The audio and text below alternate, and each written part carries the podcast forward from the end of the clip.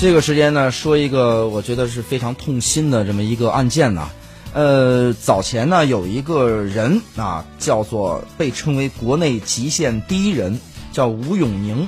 他干嘛呢？他是这个各种的爬到高楼顶上、桥顶上、什么树顶上、什么墙顶上，就各种的极限挑战。悬崖上面，到上面以后呢，哎，拿手机开始这个直播。手机呢有一个自拍杆，然后呢，哎，往前面一伸，开始对着自己直播。就是说，他全部搞这种极限挑战。那么他的这个所谓的国内极限第一人呢，也不是什么官方给的，就是他自己呀弄的。而且呢，这个也全靠同行们的衬托，因为这个恐怕这个事儿啊，也很少有人愿意这么去挑战。正规的极限运动是不允许冒着生命危险来做这些毫无意义的动作的。人家极限运动要么是比如说那种自行车速降这种比赛，要么是这种我们说特类似特身演员那种特技。像他这种徒手攀爬高楼，我们说是这种对生命非常不负责任的行为，不好的任何人去模仿。哎，那么在二零一七年的十一月份。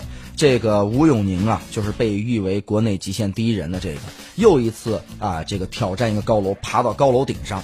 那么爬着爬着，在一开始的动作还还做了一个什么引体向上，感觉看上来没问题。结果呢，突然一下子，不知道是身体突然这个……呃，他这个视频我看了，是这样的，他其实是扒在这个高楼的顶层的外沿上，哎，对，然后呢是其实是为了展示自己的力量哈，啊，在这做引体向上，但是做了几个之后呢？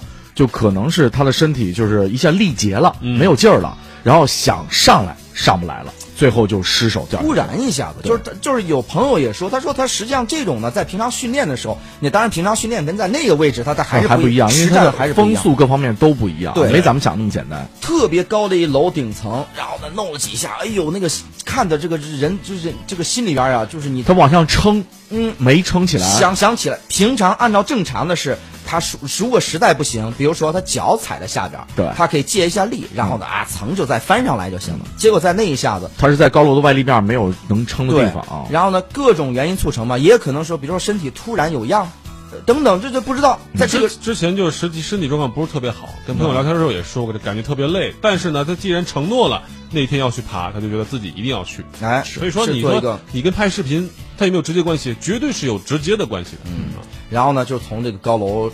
坠下身亡，那么身亡之后呢？这个案子呀一直在这个审理，最近呢宣判了。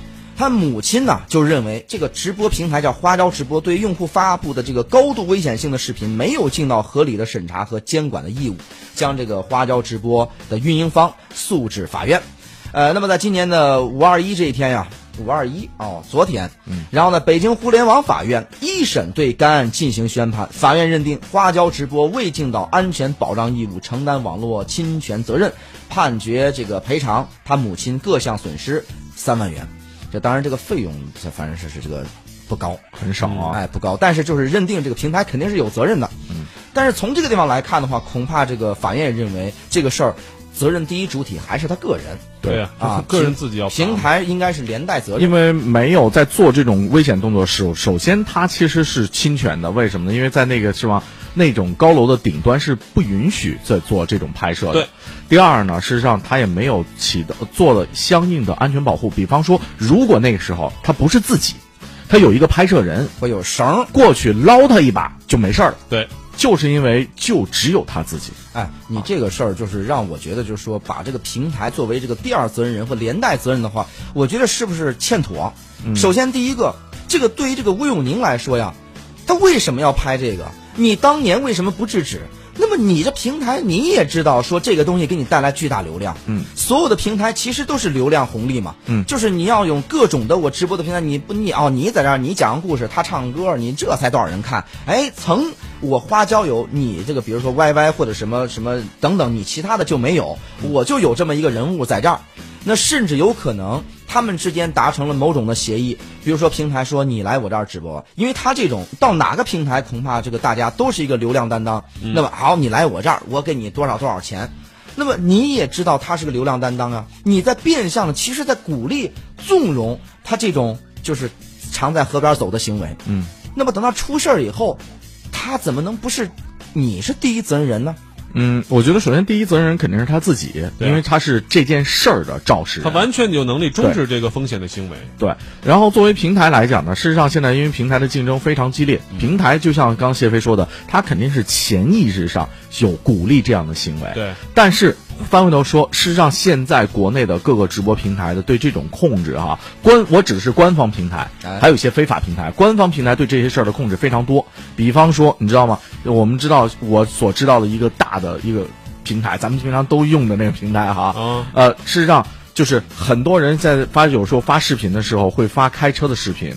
当有这种视频的时候是审不过的，对，就是他不允许你开车的时候边开车发开车视频，对，已经严格到这种地步了。但是咱们翻过头说，这种严控呢，它完全是个人每一个审核者、审查者在数以亿计的这样的海量视频中进行筛选和评审，对他们他可能会有疏漏，人肉。人肉的是完全人工的，所以说在这种情况，他肯定会有疏漏的，这是一定的。只不过我觉得是什么？我觉得平台可能担这个责任，但是它不是特别重要，不是特别主要责任，而更多主要责任呢是现在这个网络社会的这种无聊经济。嗯，什么叫无聊经济呢？事实上，现在直播的无聊经济有很多种，比方说像吃播，啊，比方说像这个，比方说吃什么，吃个五十个这个酸柠檬啊，然后比喝酒啊。实际上这些东西就是属于无聊经网络无聊经济的一个环节，就是靠这种很像我爸我妈发给我那些，是吧？抖音的十大害处啊，隶属抖音。之前这个阿姨叔叔们啊，都是对抖淘宝意见最大，现在呢，全转到抖音上了。觉得一帮年轻人是吧？抖音上既不工作也不干活，天天就嘻嘻哈哈的，你干嘛呢？那是是吧？但确实我们说有一个问题就是什么呢？就是类似这样的网络平台啊，我们说包括吉尼斯世界纪录是吧？以前。就那种大胃王是有吉尼斯世界纪录的，对。后来他砍掉了很多，为什么呢？就是生怕大家就是要突破所谓的都去模仿了，结果对身体造成的伤害。再一个呢，实际上它没有太大的意义。我们说突破人体极限是希望人能够更强、更高、更快、更更更完整，而而不是说产生病态的东西。所以我觉得这也算是一个怎么说呢？啊，国外的一个。记一次记记录吧，或者挑战者对自己的一个道德的约束，其实平台也是一样的，你不是说一点责任都没有。这个大家伙儿也可以这个过来这个批判一下啊，这个我们的方式是微信公众平台私家车九九九。